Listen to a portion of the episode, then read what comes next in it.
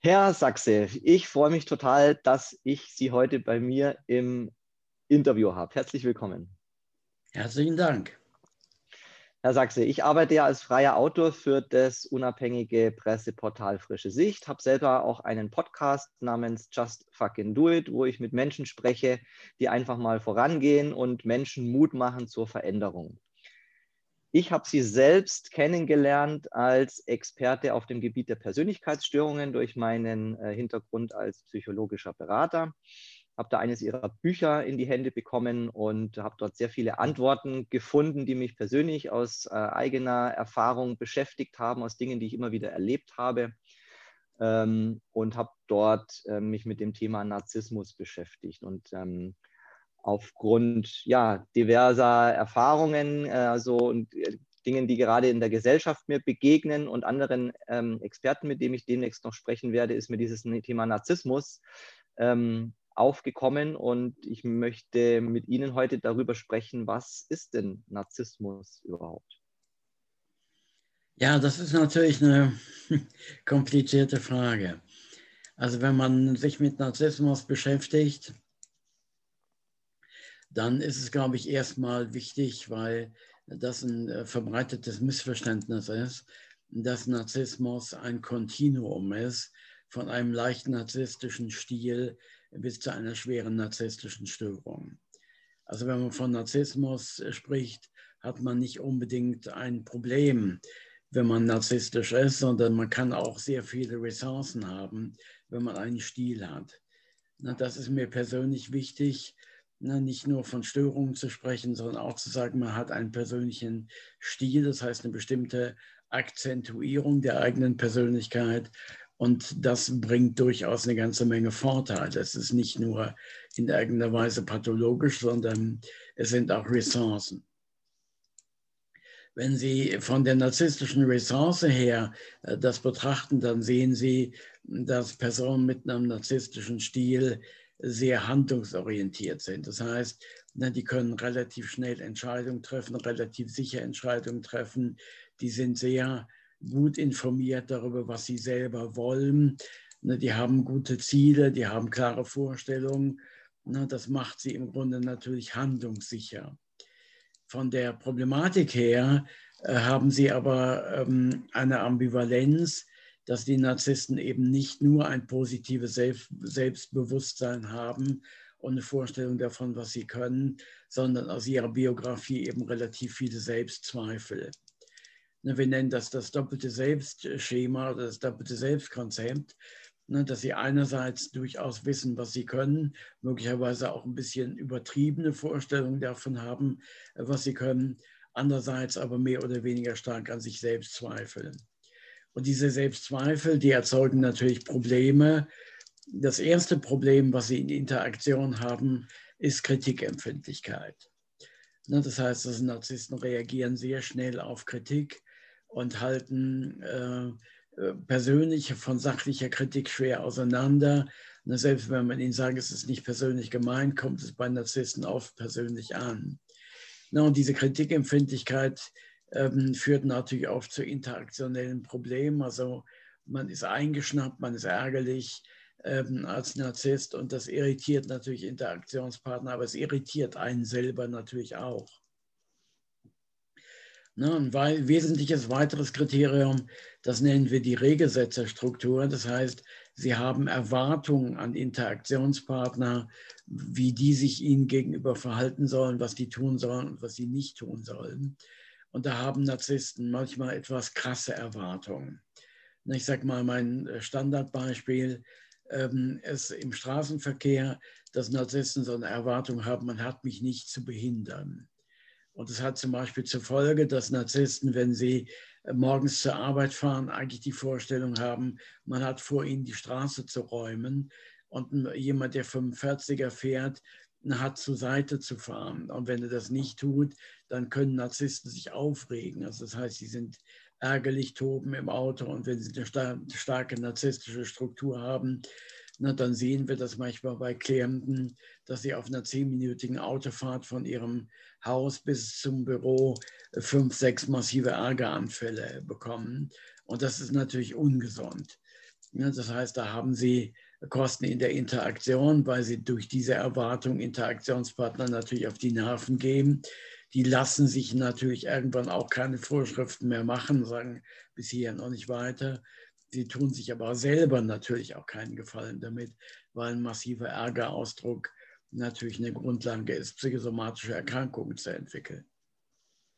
Wie sieht es mit dem Thema Selbstreflexionsfähigkeit aus in diesem Bezug? Sie hatten ja erwähnt, äh, dass da eben eine starke Kränkbarkeit auch da ist. Das heißt, wenn ich den Menschen, der gerade im, äh, in der Meinung ist, äh, das Recht ja, zu besitzen, dass alle jetzt vor ihm freimachen oder er eben schneller fährt, als gerade erlaubt ist, wenn ich dem sage, aber pass mal auf, da ist doch nur 50 erlaubt, wie, wie nimmt er das wahr?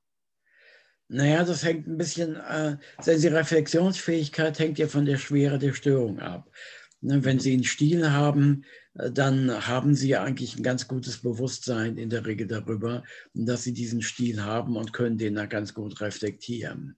Das geht mhm. Ihnen zunehmend verloren, wenn Sie in einen Bereich von Störung kommen. Man nennt das in der Psychologie Ich-Synton. Ich-Synton heißt, Sie haben bestimmte Aspekte, die Ihnen Probleme bereiten, die Ihnen aber gar nicht mehr als Problem bewusst sind. Sie empfinden das als normal. Und das ist bei diesen Erwartungen auch so. Wenn Sie eine starke narzisstische Tendenz haben, dann denken Sie, es stünde Ihnen zu, dass die Verkehrsteilnehmer ähm, zur Seite fahren und Sie reflektieren das gar nicht mehr. Und wenn Sie das Leuten oder Narzissten dann mitteilen und sagen, also da machst du etwas, was problematisch ist, ähm, dann können Sie damit interaktionelle Probleme erzeugen. Der wird also nicht sagen, ja, das ist so, da will ich mal drüber nachdenken, sondern der wird Ihnen sagen, was zum Teufel willst du von mir? Ich habe doch das Recht und das haben die gefälligst zu tun. Mhm. Wo ist es derzeit in unserer Gesellschaft äh, zu beobachten? Haben Sie da Beispiele, wo Sie das selbst feststellen? Naja, Sie müssen ja äh, bedenken, die einzelnen äh, Stile oder Störungen sind mit bestimmten Kontexten immer mehr oder weniger kompatibel. Ne, man muss sich auch klar machen, eine Störung wird ja in einem bestimmten Kontext zur Störung. Ne, Sie können auch Personen haben, die eine starke Störung haben, das aber so gut in den Kontext passt, dass keiner wirklich gestört wird. Und wenn Sie unsere gesellschaftlichen Anforderungen sehen, also westliche Industriegesellschaft, dann sehen Sie, dass es Störungen gibt, äh, die nicht kompatibel sind, also mit denen man ständig aneckt, wie zum Beispiel eine starke paranoide Störung oder eine starke schizoide Störung. Also damit kommen Sie eigentlich im Hinblick auf die gesellschaftlichen Anforderungen nicht gut zurecht. Es gibt aber vor allem zwei Störungen, die einfach ideal funktionieren in unserer Gesellschaft und das ist narzisstisch und histrionisch. Ja, Narzissmus passt natürlich in eine Leistungsgesellschaft super, weil Narzissten genau das tun, oder zumindest erfolgreiche Narzissten genau das tun. Die kompensieren ihr, ähm, äh, ihr mangelndes Selbstbewusstsein über Leistung. Und damit sind sie sehr leistungsorientiert, sehr handlungsorientiert. Sie können schnell entscheiden und damit bringen sie natürlich Fähigkeiten mit, die sie in Führungspositionen natürlich brauchen. Und da muss man sagen, Narzissmus ist extrem gut kompatibel mit dem, was gesellschaftliche Anforderungen hergeben. Mhm. Sie hatten den histrionischen Teil erwähnt. Was hat es damit genau auf sich? Na, histrionisch heißt ja im Grunde, dass man sich sehr gut darstellen kann, dass man dramatisch ist, eine Histrion ist ja die Bezeichnung für Schauspieler im klassischen Rom. Das heißt, die Störung ist ja eigentlich als Schauspielerei bezeichnet. Und wenn Sie eine gute histrionische Tendenz haben, dann können Sie sich selber eben äh, sehr gut ins rechte Licht setzen. Sie kriegen Aufmerksamkeit. Sie stellen sich selber sehr gut dar, was wieder eine Ressource ist. Wenn Sie eine Störung haben, dann übertreiben Sie es na, sie dramatisieren alles und das geht Interaktionspartnern natürlich dann wieder auf die Nerven. Also man kann ganz allgemein sagen, es ist immer ein Dosisproblem. Na, beim Stil dosieren Sie das, was Sie tun, immer so, dass die Interaktionspartner das noch positiv finden. Und wenn Sie äh, eine Störung haben, dann überdosieren Sie alles und damit kriegen Sie dann Kosten, weil Interaktionspartner irgendwann denken, jetzt reicht es langsam. Mhm Stichwort Dosis. Ich habe letztens Ihr Interview auch gesehen, wo man Sie zu, zum Donald Trump äh, befragt hat. Der wird ja immer wieder so ganz gerne als Musterbeispiel genommen für jemanden, der dieses Thema äh, ja sehr deutlich widerspiegelt, selbst für Menschen, die da nicht so in der Tiefe drin sind. Gleichzeitig ist ja Narzissmus auch eines der Störungsbilder, die selbst in Fachkreisen am meisten diskutiert wird. Das heißt, ja. es gibt immer wieder äh, Diskussionen, ist es überhaupt noch eine Störung oder nicht? Also wird es noch gelistet im ICD-10 oder nicht? Ist es schon die Norm? Wie sehen Sie, also können Sie uns dann Beispiel geben, vielleicht gerade auch an, an, an Donald Trump, der ja jetzt auch da, wo ja doch auch jetzt gerade in dem äh, Teil, wo es dann um den Wechsel ging an die neue Regierung, ja doch auch nochmal einige Dinge ans Tageslicht gekommen sind, wo, wo man so den Eindruck hatte, da ist jetzt dieses kleine Kind, das jetzt strampelt und sich wehrt, dagegen abgewählt zu werden. Was ist da denn passiert?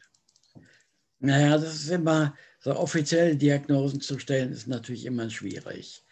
Ne, man muss sich immer klar machen, dass das natürlich keine klinische Diagnose in dem echten Sinne ist, sondern ja immer eine Hypothese, die, die auf Beobachtungsdaten basiert.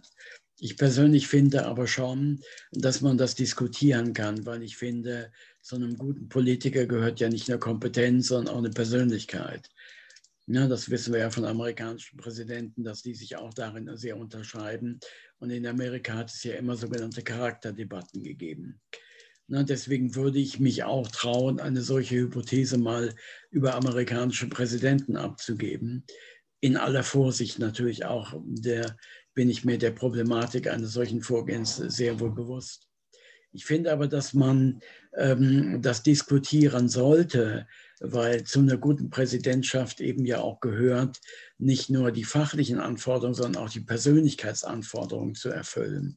Das heißt also, ein, ähm, in einem Volk müsste es auch erlaubt sein, darüber zu diskutieren. Das ist meine persönliche Meinung. Und wenn man mal in aller Vorsicht diagnostiziert, dann glaube ich, äh, dass Herr Trump eine ganz starke ähm, Persönlichkeitsausrichtung in Richtung Narzissmus hat. Ne, das sieht man zum Beispiel daran, dass er extrem kritikempfindlich ist, aber auch so viel übertriebenes Selbstbewusstsein, dass er den Kontakt zur Realität verliert. Ne, das heißt also, er meint, er sei toll, obwohl alle anderen der Meinung sind, er ist es nicht. Ähm, ne, und das ist eben typisch für eine narzisstische Störung, wo sie im Grunde glauben, dass sie Dinge können, wo kein anderer ihnen folgt und alle sagen, das kannst du nicht. Ne, sie gehen aber von dieser Meinung nicht ab und das sieht man bei Donald Trump ja sehr deutlich. Ich finde aber, das Eigentliche, was Donald Trump gefährlich macht, ist nicht der Narzissmus, sondern die Psychopathie. Ne, also Donald Trump, das sieht man ja daran, hat kein schlechtes Gewissen, keine Reue, keine Schuldgefühle, ähm, ne, also nicht mal äh, Peinlichkeit, er empfindet ja nicht mal Peinlichkeit über sein eigenes Verhalten. Und das ist natürlich alles, wenn man genau sich mit den Kriterien befasst, kein, sind keine Kriterien des Narzissmus. Ne, Narzissten haben Normensystem, die haben schlechtes Gewissen, die haben Reue. Ne, das ähm, weisen Narzissten ja alles auf, aber Psychopathen nicht. Wir wissen aber aus der Forschung, dass es häufige Komorbiditäten gibt. Ne, das heißt, Psychopathen haben ganz oft eine komorbide narzisstische Störung. Und ähm, das macht natürlich ähm, das Ganze nicht unproblematischer, ne, weil Sie müssen bedenken, als Narzisst sind Sie extrem ähm, leistungs- und erfolgsorientiert. Das Dumme ist nur, wenn Sie dann noch ein schlechtes Gewissen haben, dann bremst dieses schlechte Gewissen Sie natürlich. Ne, sie können nicht mehr Intrigen machen, ähm, wie sie das gerne möchten, sondern ne, sie haben sozusagen einen inneren Bremsklotz, der ihnen auch sagt, bis hierhin und nicht weiter. Also da kann man bestimmte moralische Standards einfach nicht mehr überschreiten. Wenn sie dann aber noch Psychopath sind, dann haben sie diesen Bremsklotz nicht. Das heißt, sie haben freie Fahrt für freie Narzissten sozusagen. Und das ähm, wird dann äh, zu einem ganz gefährlichen Spiel, Ne, vor allem sage ich immer, in unserer Gesellschaft erzeugt das natürlich Selektionsvorteile. Verstehen Sie also, wenn Sie gar keine inneren Hemmnisse mehr haben, dann haben Sie natürlich sozusagen unglaubliche Möglichkeiten, auch intrigant zu sein, ne, zu lügen, Leute auszutricksen, zu manipulieren. Und wenn die Gesellschaft dann nicht aufpasst, dann wird so jemand Präsident. Genau das ist ja auch passiert und äh, die Auswirkungen, mh, hm, auch letztlich die Veränderungen in den vielen Jahren haben wir ja auch gemerkt. Also ein bereits gespaltenes Land äh, ist mit Sicherheit in dieser Zeit zu einem noch gespalteneren Land geworden. Am Schluss wurde ja sogar dann auch über Medien und ich meine, der Teil Medien ist ja auch nochmal ein sehr spannender Faktor, wie der auch nochmal diesen Themenbereich beeinflusst. Vielleicht kommen wir da auch noch dazu wurde ja auch dann aufgerufen, tatsächlich diese Spaltung weiter voranzutreiben. Das heißt, seine Anhänger ähm, sind ja auch wirklich auf die Straße gegangen, obwohl anderen einfach klar war, okay, das, was der macht, kann irgendwo nicht mehr gesund und normal sein. Und gleichzeitig sind Menschen auf die Straße gegangen, die dann eben diesen Standpunkt weiter, ja, ähm, vertreten haben, wenn man es jetzt mal neutral formuliert. Ähm, was ist das für ein Effekt, den man da beobachten kann? Ja, ich glaube, das ist natürlich kompliziert. Ja, also wenn man eine Antwort gibt, muss man sich immer darüber im Klaren machen, wir haben es ja immer mit komplexen Systemen zu tun und die haben sehr viele Variablen, die alle wechselwirken. Also wenn man ein, zwei Faktoren herausgreift, dann wird es oft so verstanden, als seien das die entscheidenden, alles entscheidenden Faktoren. Das ist aber nie der Fall. sondern man greift immer nur Faktoren heraus, die man besonders gut versteht. Die wechselwirken natürlich aber immer mit anderen. Ich sage das nochmal, ne, um nicht missverstanden zu werden an der Stelle. Mhm. Sie sehen aber, ähm, dass ähm, charismatische Führer äh, aus meiner Sicht etwas ähm, beherrschen, ähm, was wir aus dem Nationalsozialismus ja auch schon kennen, nämlich dem, äh, der breiten Masse oder der Bevölkerung äh, etwas zu suggerieren, man sei etwas Besonderes. Ne, also man sei zum Beispiel ein Arier oder ein Herrenmensch oder eine weiße Rasse, die anderen überlegen äh, sind. Und wir müssen ja bedenken, wir alle haben Selbstzweifel oder alle ähm, kommen mit dem Leben mehr oder weniger gut klar. Andere sind erfolgreicher. Das heißt, wir haben ja, ne, alle von uns haben ja sehr viele Misserfolge ne, die auf unserer Seele lasten, wo wir denken, naja, wir sind nicht gut genug oder wir erfüllen Standards nicht. Das heißt, diese Selbstzweifel, sage ich immer, sind psychologisch sowas wie ein schwarzes Loch in der Psyche und man muss irgendwas dagegen tun. Und dann kommt jemand und sagt, ihr seid was Besonderes, ihr seid toll, ihr seid die Aria, ne, ihr seid die Herrenmenschen und äh, alle anderen sind minderwertig. Und ähm, das ist natürlich eine extrem gefährliche äh, Botschaft. Man muss aber psychologisch ähm, sich klar machen, dass sie natürlich in der Psyche auf sehr fruchtbaren Boden fallen kann. Na, das wertet mich ja als jemand auf, der ähm, an Selbstzweifeln leidet. Und wenn dann jemand an der Spitze steht, der mich aufwertet, ist es nicht so verwunderlich, dass ich sage, der ist ein toller Präsident, den will ich weiterhaben. Na, ich glaube, das war im, im Grunde auch eine Strategie, wenn man sich mal Hitlerreden anschaut und die analysiert, ähm, dann sieht man, dass der Nationalsozialismus auf der Schiene natürlich hervorragend gefahren ist. Ne, also bei aller Gefährlichkeit, aber das konnten Goebbels und Hitler, konnten die hervorragend, genau diesen Aspekt zu bedienen. Mhm. Das heißt, im Endeffekt, also was ich raushöre, ist, es reicht nicht nur, dass es Täter gibt, Menschen, die Bedürfnisse bedienen, sondern auf der anderen Seite gibt es auch Menschen, die dann in der Opferrolle sind, die genau das letztlich auch brauchen, was ihnen dann gegeben wird. Natürlich, das ist immer eine Wechselwirkung. Na, wenn Sie im Grunde ähm, äh, mal angenommen, wir hätten eine Gesellschaft, wo es nur Zufriedene gäbe, was natürlich völlig also illusorisch ist, auch psychologisch. Aber wenn man sich das mal vorstellte, dann würden natürlich solche Arten von Botschaften völlig verpuffen. Sie müssen sich ja vorstellen, wenn ich alles habe und ich denke, ich bin in Ordnung und dann kommt jemand und sagt, ich bin Aria, dann denke ich, also was soll der Quatsch? Na, mhm. Also das, das erreicht mich ja gar nicht. Na, und mhm. deshalb muss man immer in Wechselwirkung denken, natürlich. Ne, sie machen Botschaften, sie produzieren Botschaften als Politiker, aber die müssen ankommen. Ich sage, die müssen auf fruchtbaren Boden fallen, um zu wirken. Ne, mhm. Und wenn Sie das wissen ähm, als Politiker, dann äh, ist es natürlich wichtig, auch bestimmte Botschaften eindeutig nicht zu geben, weil die mit hoher Wahrscheinlichkeit eben auch missverstanden werden und möglicherweise Effekte erzeugen, die man gar nicht will. Mhm. Gleichzeitig bietet es ja auch einen sehr fruchtbaren Boden, um das Ganze auch gezielt äh, zu nutzen, um ja Informationen in eine gewisse Richtung zu streuen, die dann auch ein gewisses Bild erzeugen. Ja, natürlich. Sie müssen ja auch psychologisch immer davon ausgehen, wenn Sie eine bestimmte Überzeugung haben, dann haben Sie äh, auch einen, einen sogenannten Informationsbias. Das heißt, Sie nehmen bestimmte Informationen wahr, bewerten die positiv und speichern die und bestimmte Informationen filtern man aus. Das ist nichts Besonderes, das tun wir alle. Das ist ein psychologischer Mechanismus, ne, der uns das Leben vereinfacht und ähm, den wir auch in vielen Bereichen dringend brauchen. Aber das kann natürlich im Grunde ne, wieder bei einer erhöhten Dosis zu einem Problem werden, wenn ich nämlich nur noch die Information wahrnehme, die zu meinem Überzeugungssystem passt, weil dann ist mein Überzeugungssystem änderungsresistent. Verstehen Sie, aber dann nehme ich nichts mehr zur Kenntnis, was meine Position irgendwie in Frage stellen könnte. Aber das ist das, was ich ja eben sagte. Wissen Sie, in leichter Dosis ist alles unproblematisch.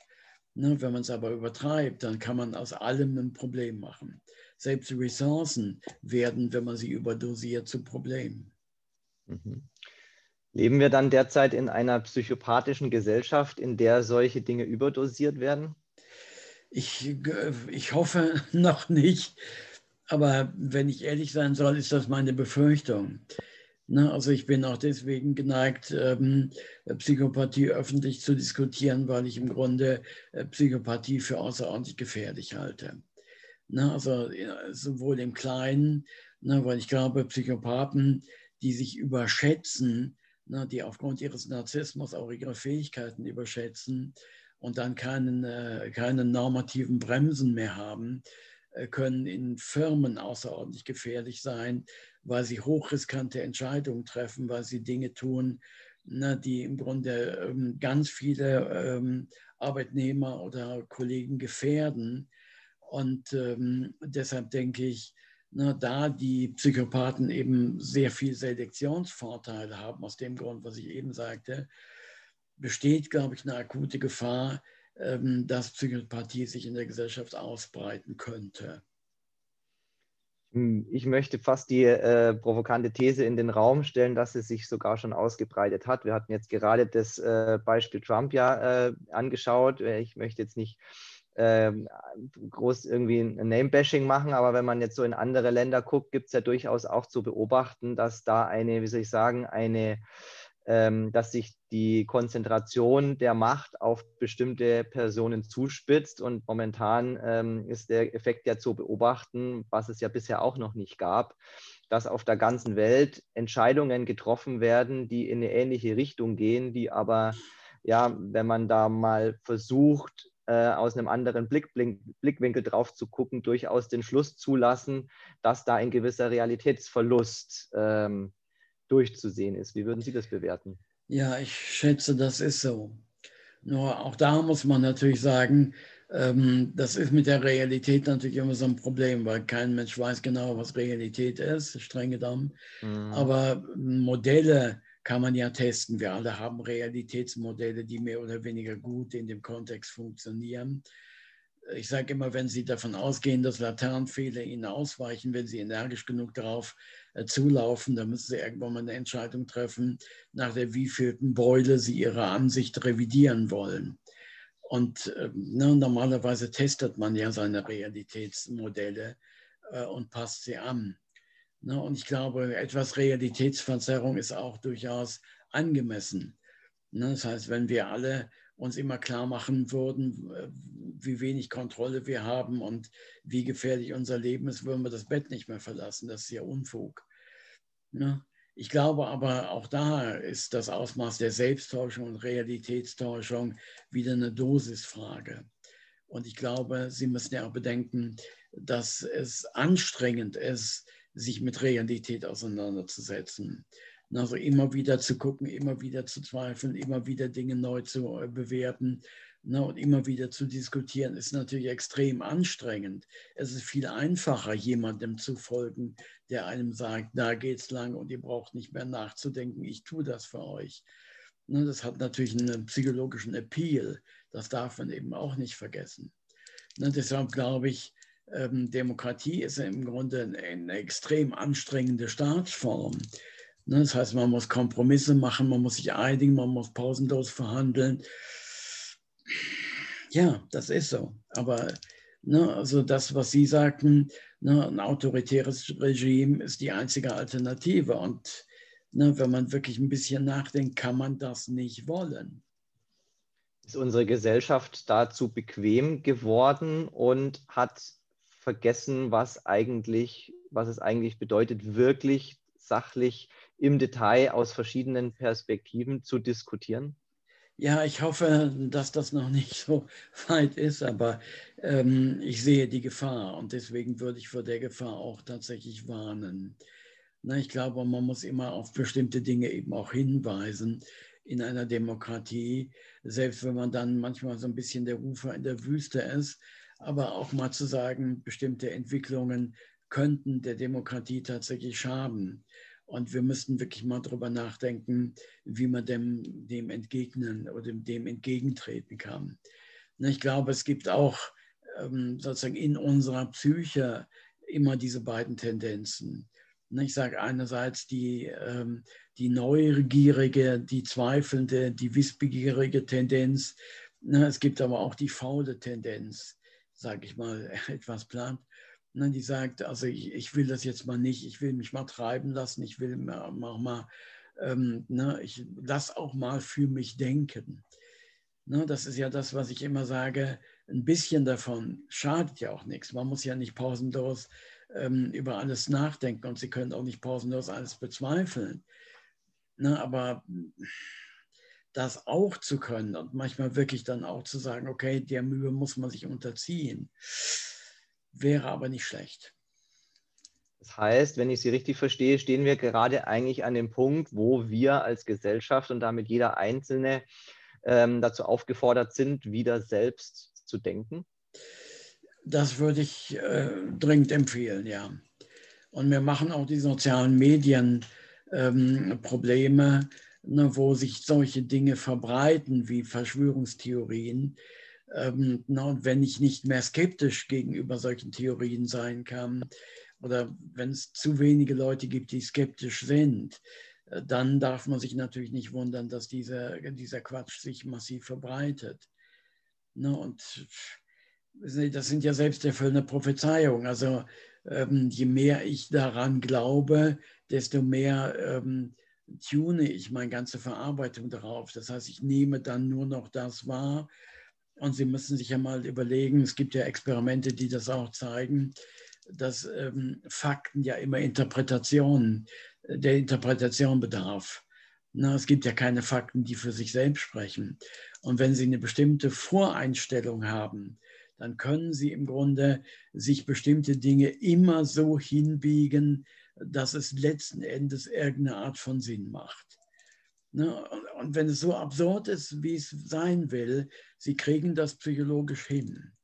Ne? Und ich glaube, das Einzige, was uns davor schützt als Menschen, ne, auf, auf komplette Abwege äh, gedanklich zu geraten, ist wirklich so eine Tendenz zu denken, zu zweifeln und immer zu sagen, wir müssen gucken, macht das Sinn, ist das kompatibel mit dem, was wir wissen, ähm, basiert das auf irgendwie einigermaßen sinnvoll interpretierbaren Fakten.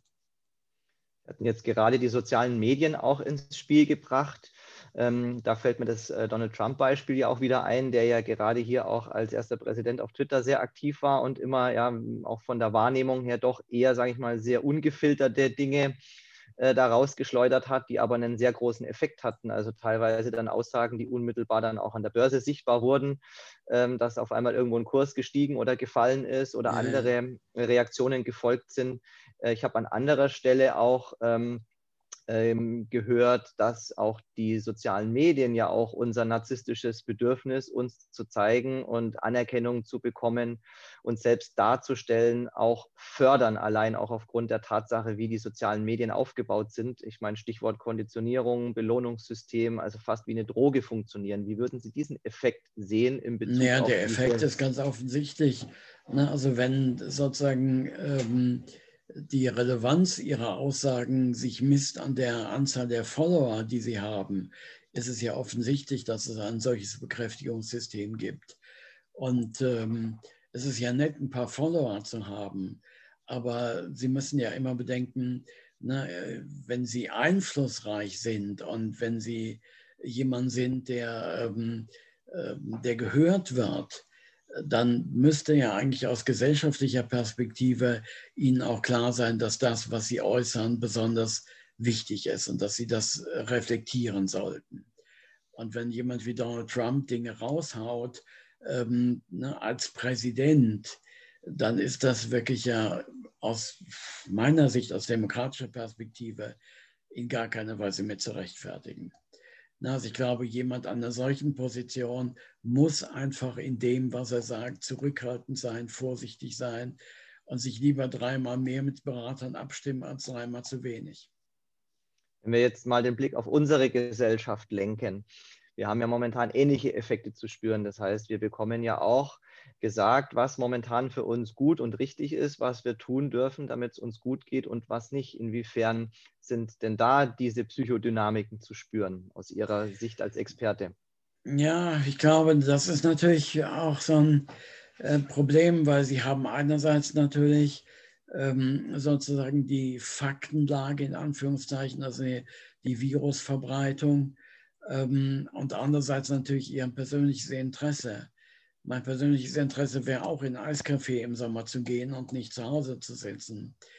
Ne, ich muss aber auch bestimmte Dinge zur Kenntnis nehmen ähm, und mich wirklich fragen, will ich bestimmte Risiken eingehen? Dann muss das abwägen. Und ich glaube, auch da ist es wichtig, sich mal zu informieren. Was Sie da allerdings als Problem haben, und das sieht man im Grunde beim Klimawandel ja auch schon, ich habe das ja auch über 20 Jahre mal verfolgt, und Sie sehen, dass ähm, ein wichtiges Kriterium der Wissenschaft ja im Grunde darin besteht, immer Dinge zu bezweifeln. Und das bedeutet in der Wissenschaft, dass fünf Wissenschaftler mindestens sechs Meinungen haben. Ne? Das ist aber ein Charakteristikum der Wissenschaft. Das ist aber für die gesellschaftspolitische Entwicklung nicht gut. Ne? Weil wenn Sie jemanden haben oder ein paar Wissenschaftler, die sagen, Lockdown ist jetzt wirklich außerordentlich notwendig. Im Spiegel war jetzt wieder so ein Interview mit einer Wissenschaftlerin und sie haben andere Wissenschaftler, die sagen, es ist alles nicht so tragisch. Ja, was machen Sie dann als Bürger, der im Grunde kein Virologe ist? Sie müssen ja irgendeine Entscheidung treffen äh, zwischen diesen Dingen. Und psychologisch muss man dann sagen, ist es ganz eindeutig, welche Entscheidungen sie treffen, nämlich die, die ihrer Motivationslage am meisten entsprechen. Na, also wenn sie im Grunde sagen, ich habe keinen Bock mehr auf den ganzen Mist, ich will mich nicht mehr determinieren lassen, dann nehmen sie natürlich die Wissenschaftler, die sagen, es ist alles nicht so schlimm und sagen, es ist alles Fakt. Na, das heißt, also sie können im Grunde, was ich eben ja auch schon sagte, sie können im Grunde ja immer ähm, Fakten für alles finden, wenn sie lange genug suchen. Ne, und da hat man so ein Problem, dass die Wissenschaftskriterien eben ganz anders sind als politische Kriterien. Ne, die Politik muss eindeutige Statements abgeben, muss sagen, wir machen das so und das ist so und das haben jetzt alles alle zu tun. Ne, und wenn sie dann aber sich auf Wissenschaft basieren, dann haben sie aber eine ganz andere Denkkultur im Hintergrund. Ne, wo kein Wissenschaftler sagt, alle Wissenschaftler sind je der gleichen Meinung. Es sind nie alle Wissenschaftler der gleichen Meinung, können sie gar nicht sein. Ne, das heißt also, wir müssten mal einen Konsens darüber finden, ne, wie man gesellschaftspolitisch mit wissenschaftlichen Ergebnissen umgeht. Ne, und da muss ich sagen, ähm, finde ich das schrecklich, was im Augenblick passiert. Also drei Virologen treten auf und sagen, es ist alles nicht so schlimm und erzeugen im Grunde einen Aufstand. Ähm, auf der anderen Seite hat man Virologen, die eine Petition eingeben, wo tausend ähm, andere Wissenschaftler unterscheiden, die sagen, Lockdown ist nötig und müssen wir machen. Ja, aber man muss sich eben auch klar machen, dass der, derjenige Bürger, der kein Virologe ist, da steht und sich ernsthaft fragt, was soll ich jetzt machen? Was ist, Ihre, was ist Ihre Antwort auf diese Frage? Was soll ich als Bürger machen, der jetzt genau vor dieser Frage steht und sagt, okay, ich beobachte jetzt diese Effekte in der Welt. Ähm, ich nehme wahr, dass da bestimmte Dynamiken äh, bestehen, die in Richtung ja, von Systemen gehen, die wir, wo wir eigentlich davon ausgehen dürften als Gesellschaft, dass wir da erkannt haben, dass wir die nicht mehr haben wollen. Auf der anderen Seite kann halt auch jeder Einzelne nicht all das bewerten, was eben Experten bewerten können, die halt Experten auf ihrem Gebiet sind. Momentan ist ja auch jeder irgendwie Virologe. Ja, das stimmt. Ja, ich glaube, dass es wichtig äh, wäre, sich auch mal selber zu fragen, was haben denn meine Entscheidungen auch für Konsequenzen? Na, und ich glaube, wenn ich mich dafür entscheide, ohne Mundschutz rumzulaufen und äh, äh, Abstandsregelungen zu brechen, äh, da muss ich einfach sagen, nach allem, was ich einigermaßen sicher weiß, ähm, erhöht das das Infektionsrisiko für mich. Wenn ich infiziert bin, erhöht das aber das Infektionsrisiko für andere. Ich meine, um das zu wissen, muss man ja kein Professor für Virologie sein. Das ist ja nun Basics-Wissen. Äh, Und da muss ich eine Entscheidung treffen, will ich das? Ne, will ich mich wirklich in eine so gefährliche Situation bringen? Will ich andere in eine so gefährliche Situation bringen? Oder will ich es nicht? Und wenn ich zu dem Ergebnis komme, ich will es nicht, dann bleibt mir ja nur übrig, mich an solche Regeln zu halten. Ne? Und wenn ich darunter leide, muss ich sagen, ja, dann kann ich eben im Sommer nicht im Eiskaffee sitzen, Himmel, Herrgott.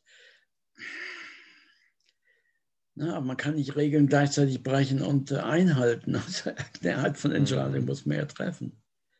Wenn wir nochmal den Blick auf die Psychologie richten, ähm, es gibt ja auch Statistiken, die besagen, dass ähm, durchaus ja auch da die Zahl der Fälle der Menschen, die jetzt eh schon unter psychologischen Herausforderungen gelitten haben und jetzt noch weiter in ihre Themen reingehen, das heißt Ängste größer geworden sind und die noch mehr mit ihren Ängsten konfrontiert sind.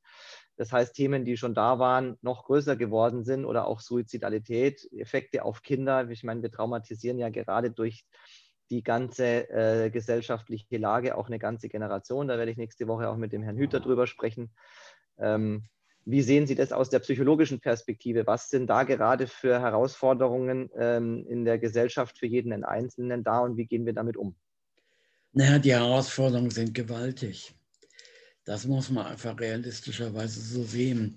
Und ich glaube, es wäre auch ganz gut, die psychotherapeutische Versorgung da zu verbessern, weil im Augenblick ähm, wäre es eben ganz wichtig, das auch in Anspruch zu nehmen. Man kann das ja über Video machen. Wir machen ja im Institut jetzt relativ viele Videotherapien. Man kann ja Therapie machen, ohne äh, sich in Gefahr zu bringen. Und ich glaube, die psychischen, äh, ähm, die psychischen Herausforderungen sind gewaltig, ne, weil Sie müssen immer bedenken, Beziehungen sind komplex und kompliziert. Meine These ist immer, dass Führen von Beziehungen ist viel komplizierter als die Relativitätstheorie. Das ist das Komplizierteste, was wir überhaupt als Menschen machen können. Und in Beziehungen müssen sie immer Ausgleich schaffen zwischen Nähe und Distanz. Sie müssen auch mal einem Partner aus dem Weg gehen können. Sie müssen auch mal Dinge allein machen können. Sie müssen auch mal Ruhe haben vor ihren Kindern. Und wenn Sie eine Situation haben, wo Sie in der 80 Quadratmeter Wohnung mit drei Kindern wohnen und das nicht mehr können, dann haben Sie Stress pur. Das ist einfach so. Das ist überhaupt nicht vermeidbar. Selbst wenn Sie normalerweise gute Beziehungen hatten in der Familie, ähm, man wird sich einfach notwendigerweise gegenseitig auf den Keks gehen. Ne, und dann hat man Konflikte, man hat Streitigkeiten und ganz besonders schlimm, wenn schon äh, Probleme da sind, dann werden die natürlich potenziert. Das muss man einfach so sagen, die, werden, die nehmen exponentiell zu. Das heißt, wir haben natürlich damit ähm, durch die ganzen Lockdown-Bedingungen ähm, erzeugen wir ein extremes Stresspotenzial auf der psychologischen Ebene in unserer Gesellschaft. Also ich glaube, da kann nicht der geringste Zweifel daran bestehen. Also es zeigen sich auch in bisher funktionierenden Systemen auf einmal Themen, die angeschaut werden ja. wollen. Ja, ganz eindeutig. Ne, das heißt, also es verstärkt, ähm, solche Faktoren verstärken ja Stressbedingungen, die schon latent waren. Und ähm, also sie haben ja in, selbst in gut funktionierenden Beziehungen haben sie immer Konfliktbereiche. Es gibt keine Beziehung ohne Konflikte und Konfliktbereiche. Das ist Illusion. Na, ich sage immer, das haben sie während des ersten Jahres des Verliebtseins, aber da ist jeder von uns unzurechnungsfähig. Also das ist im Grunde vollkommener Unfug. Ja, und äh, deswegen ist das richtig, was Sie sagen, ne, dass solche Bedingungen bringen solche Konflikte natürlich nach vorne und selbst in Beziehungen, die bis jetzt gut funktionieren, äh, funktioniert haben, kann es dann knallen. Und wenn Sie dann Beziehungen haben oder auch Familieninteraktionssysteme, die eh schon problematisch sind, dann kommen Sie unter Umständen an die absolute Grenze des, der Belastbarkeit. Welche Chance liegt denn darin jetzt genau, dass solche Themen aufkommen? Also wenn man vielleicht auch mal, ich meine, den systemischen Blick mal ein bisschen größer richten, auch, sag ich mal, in Nachbarschaft, Freundschaften, in Firmen. Man hört ja immer auch wieder von Fällen, wo auf einmal Menschen, die sich bisher gut vertragen haben, durch diese gesellschaftliche Extremherausforderung im Moment auf einmal zu Feinden werden. Welche Chance ja. liegt denn darin für jeden Einzelnen? Naja, ich glaube, ähm, dass die Chance eigentlich darin bestünde, äh, wirklich auch mal zu reflektieren, ähm, wie wir unser Miteinander organisieren wollen. Weil ich glaube, ähm, an einigen Stellen wäre es sicherlich noch verbesserungsbedürftig. Ne, auch ähm, ne, wenn Sie Firmen haben oder Arbeitskollegen, dann ist ja im Grunde die Frage, wie gut ist die Kommunikation und kann man die Kommunikation noch fördern. Na, das auch unter Nicht-Stressbedingungen ist das ja eine interessante Frage. Und äh, ich glaube, dass die, die Stressbedingungen solche Überlegungen nochmal sehr stark befördern oder befördern sollten, einfach mal zu gucken, na, also kann man noch was tun, um die Kommunikation zu verbessern, ne, die Selbstöffnung zu verbessern, auch das Niveau von Verhandlungen zu verbessern. Ne, aber das, Sie sehen das ja in der Paartherapie, wir machen ja sehr viel Paartherapie, ähm, dass da ja schon, ich sage immer, sehr viele Misconceptions existieren, die man mal grundlegend disputieren sollte. Ne, dass viele Paare tatsächlich ja so eine Vorstellung haben, eine gute Partnerschaft bedeutet, dass man sich nicht streitet. Und da muss man als Psychologe sagen, das ist Bullshit. Ne, eine gute Partnerschaft besteht darin, dass man sich streitet dass man aber dann vernünftig miteinander umgehen kann und verhandelt. Und wenn Sie dann mal gucken, wie Paare verhandeln, dann stehen ihnen die Haare zu Berge. Also das sind äh, Verhandlungsstrategien, wo man sagt, dass, da können die sich im Morgengrauen duellieren, das ist ungefähr auf dem gleichen Niveau. Das heißt also, da ist ja noch ein unglaublicher Bedarf, ähm, Leuten mal elementare psychologische Vorgehensweisen beizubringen. Und ehrlich gesagt, wo lernen wir die? Ne, wir haben Eltern, die das selbst alle nicht konnten, ne, die uns das selber nicht beigebracht haben. Wir lernen es nicht in der Schule, wir lernen es nicht an der Uni. Ne, also wir haben ja im Grunde extrem viel Bedarf, dazu lernen, wie man elementar psychologisch miteinander umgeht. Und wo sind unsere Lernfelder? Das muss man sich da ernsthaft mal fragen. Verstehen Sie? Und wenn man äh, keinen Stress hat, kann man solche Fragen mal ignorieren und sagen, okay, das wird schon irgendwie laufen. Aber wenn es nicht mehr läuft, ähm, na, da haben Sie recht, dann sollte man sich mal hinsetzen und über solche elementaren Dinge mal nachdenken. Sollten wir dann jetzt an unserer grundsätzlichen äh, Diskussionskultur arbeiten oder äh, wäre Ihre Empfehlung, dass jetzt jeder erstmal sich in sein Kämmerlein zurückzieht und sich mit seinen eigenen Themen beschäftigt? Das schließt sich nicht aus. Ähm, ich glaube, jeder sollte sich mit seinen eigenen Themen mal befassen, aber ich glaube nicht, dass das reicht. Ne, ich glaube im Grunde, man muss miteinander leben.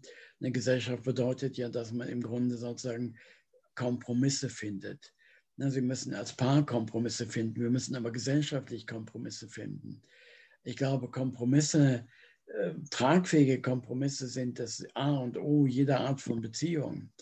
Aber um Kompromisse zu finden, müssen sie erstmal selber wissen, was sie wollen. Na, da ist ihr Kämmerlein äh, gefragt, um sich selber mal zu fragen, na, was, was ist denn das, was ich will?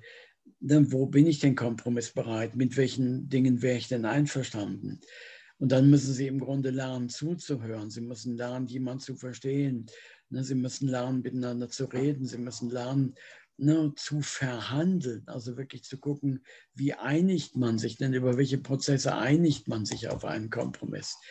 Ne, das sind alles psychologisch gesehen außerordentlich komplizierte Dinge. Das wird einem wirklich dann klar, wenn man so ein Paar hat, was das alles nicht kann. Ne, wenn Sie denken, wenn Sie mal sehen, was alles im Argen liegen kann, dann sehen Sie mal die Komplexität dieser Prozesse.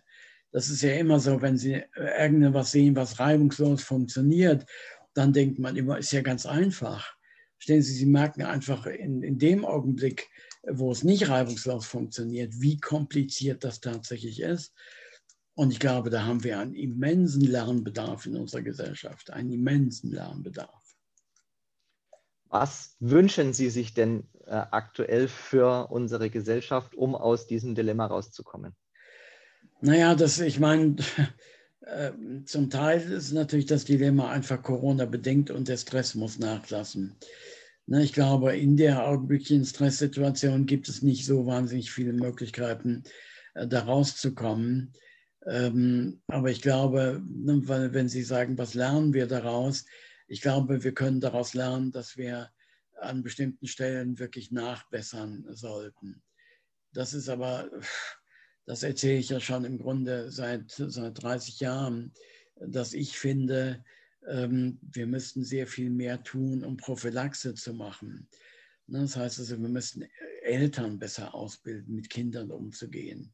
Ne, wir müssten im Grunde sozusagen sehr viel mehr machen, ne, um Konfliktbewältigung zu machen. also da würde ich Herrn Schulz von Thun im Grunde auch sehr zustimmen.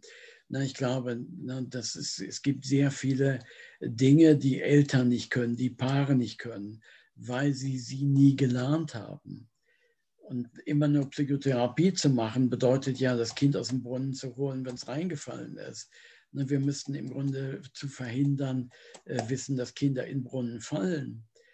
Und für Prophylaxe wird doch so gut wie gar nichts getan. Verstehen Sie, wenn Sie in der Kasse, wenn Sie in der Krankenkasse sagen, zahlt Prophylaxe, dann sagen die auf keinen Fall.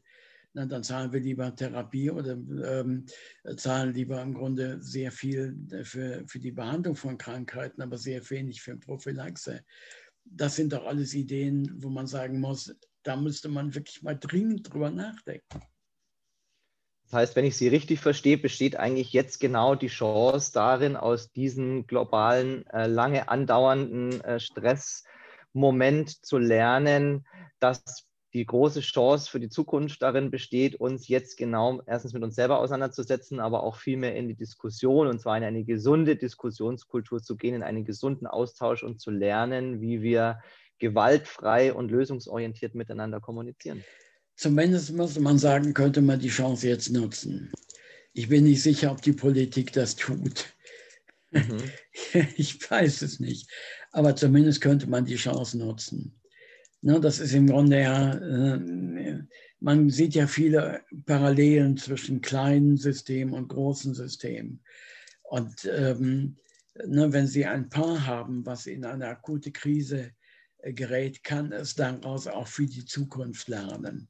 Und wenn Sie einmal in der Therapie gelernt haben, miteinander zu verhandeln, dann können Sie das auch die nächsten zehn Jahre konstruktiv nutzen. Na, man kann gerade aus Schwierigkeiten und Problemen sehr viel lernen. Man muss es aber auch machen. Okay. Was ist denn Ihr Appell, weil Sie gerade nochmal die Politik äh, erwähnt hatten und äh, sagten, Sie wissen nicht, was da genau gemacht wird. Was ist denn Ihr Appell an die Politik? Was wünschen Sie sich von den Menschen, die gerade unsere, uns als Gesellschaft steuern, um uns anzuleiten, hier mit einem, ja, mit, einer, mit einem gesunden Selbstbewusstsein, mit einer Rundum-Erneuerung aus dieser Krise rauszugehen? Ja, das ist natürlich wirklich sehr, sehr schwer zu sagen. Na, weil, wie gesagt, das ist alles sehr, ähm, das System ist einfach sehr äh, komplex. Ähm, aber ich finde, na, dass man wirklich jetzt auch mal sich hinsetzen sollte und zu gucken, na, wie, wie kann man denn im Grunde sozusagen solche Lösungen äh, besser vorbereiten. Weil man muss ja auch ehrlicherweise sagen, diese Pandemie ist eine Pandemie, aber das nächste Virus steht möglicherweise schon irgendwo in den Startlöchern. Na, also man geht ja immer davon aus, wenn wir das überstanden haben, haben wir es für alle Zeiten. Das ist aber auch unrealistisch der nächste Stressfaktor wird ja mit Sicherheit auf uns zukommen. Und ich glaube, wir müssten wirklich mal darüber nachdenken, ne, wie wir Strukturen schaffen, um mit solchen Situationen noch besser äh, klarzukommen. Also ich finde, die Verbindung, die wir jetzt auch haben über Internet, ist natürlich schon sehr gut. Ne, miteinander zu reden über Internet ist besser, als gar nicht miteinander zu reden. Ne, also äh, ist nicht die Nähe, die man braucht, aber ist natürlich auch ganz gut. Und ich finde es im Grunde auch ähm, außerordentlich befremdlich, äh, ne, dass wir als hochindustrielle Gesellschaft dann eben mitkriegen, dass wir nicht in der Lage sind, ähm, ein Homeschooling zu machen, weil unsere gesamten hochtechnisierten Systeme das nicht hinkriegen. Wo man sich auch ernsthaft fragen muss, geht es noch? Ne, also was haben wir die ganze Zeit gemacht? Ne, und also da sehe ich sehr, sehr viele Ansatzpunkte, wo man mal gucken muss, ähm, ne, wo müsste man grundlegend nochmal investieren oder in die Infrastruktur investieren oder auch in, in Prophylaxe, was ich eben sagte. Also, ne, also wir als psychologische Berater, ne, dass man viel mehr Beratung macht, viel mehr Beratung anbietet, viel mehr Beratungsstellen äh, macht und dass man glaube ich, auch dafür sorgt, dass Psychotherapie, na, ich glaube, das Image von Psychotherapie ist sehr viel besser geworden in den letzten 20 Jahren aber immer noch nicht sehr gut, ne, weil man immer noch zum Teil denkt, man geht zum, äh, zum Psychotherapeuten, wenn man verrückt ist. Meine These ist, man geht zum Psychotherapeuten, ähm, ne, damit es einem besser geht. Ne? Psychotherapeuten sind dafür da, die Lebensqualität zu äh, verbessern, nicht um Psychopathologie äh, zu heilen. Das ist aber, das Image hat sich ja noch gar nicht verbreitet, aber so ein Image brauchen sie. Sonst haben sie hinterher Angebote und kein Mensch nimmt die, weil keiner zum Psychologen gehen will, um nicht für verrückt gehalten zu werden. Was ist das für ein Quatsch? Hm. Das heißt, brauchen wir erst ein Problem, um uns selbst zu heilen? Ich fürchte, manchmal braucht man das ja. Also ich bin ziemlich sicher, dass ähm, äh, Menschen manchmal nur auf die harte Tour lernen. Ist es das, was, was gerade so der Lerneffekt ist, den wir in unserer Gesellschaft spüren? Ja, ich, ich denke schon. Ich hoffe es aber, ne, weil ich, äh, meine Befürchtung ist immer, ähm, dass man solche Krisen aussitzt und dann hofft, dass nicht die nächste passiert. Und dann passiert die nächste und man macht das Ganze nochmal von vorn. Und diese Tendenz, Fehler immer wieder zu machen, ist leider auch glaube ich, eine relativ menschliche Eigenschaft. Herr Sachse, ich glaube, wir haben eine schöne Runde gedreht und ich möchte ganz gerne an der Stelle äh, mit dem äh, Schlusssatz ähm, verbleiben. Jetzt ist nämlich auch mein Kopfhörer hier gleich leer und dazu appellieren, dass wir einfach wieder viel mehr in ein Miteinander kommen, in einen gesellschaftlichen Diskurs, dass wir uns selbst informieren, um verschiedene Quellen uns anschauen, um eine möglichst wissenschaftliche Perspektive zu bekommen, eine ja. Perspektive, die einfach nur funktioniert. Und da ist ja Narzissmus eben das beste Beispiel, ähm, weil es halt einfach etwas ist, was sich mit der Zeit verändert, auch jetzt im, in unserer Gesellschaft einfach immer mehr Einzug hält durch soziale Medien zum Beispiel, die das immer mehr fördern und dass deswegen einfach auch eine, ja, ein Blickwinkel notwendig ist, also ganz viele Perspektiven sich anzuschauen, gleichzeitig aber auch der Ansatz bei sich selbst und in das Miteinander, in die Kommunikation zu gehen, weil am Ende die Wahrheit ja immer irgendwo dazwischen liegt, wenn wir uns diesen Apfel anschauen. Ich meine, ich sehe von meiner Seite, sehe ich die Unterseite, Sie sehen von Ihrer Seite die Oberseite. Wir sehen beide den gleichen Apfel und trotzdem haben wir verschiedene Perspektiven. Yeah. Diese Perspektiven abzugleichen, hilft uns, glaube ich, ja, ein, unsere Ängste ein bisschen loszulassen und ein objektiveres, nein, das habe ich von dem Professor Ruppert gelernt, objektives Bild gibt es nicht, ein realistischeres Bild zu bekommen, ähm, wo wir uns gerade selbst sehen und was wir uns wünschen. Herr Sachse, ich bedanke mich für, ihr, für Ihre Zeit, für Ihre Impulse. Ja, ich bedanke mich auch. Herzlichen Dank.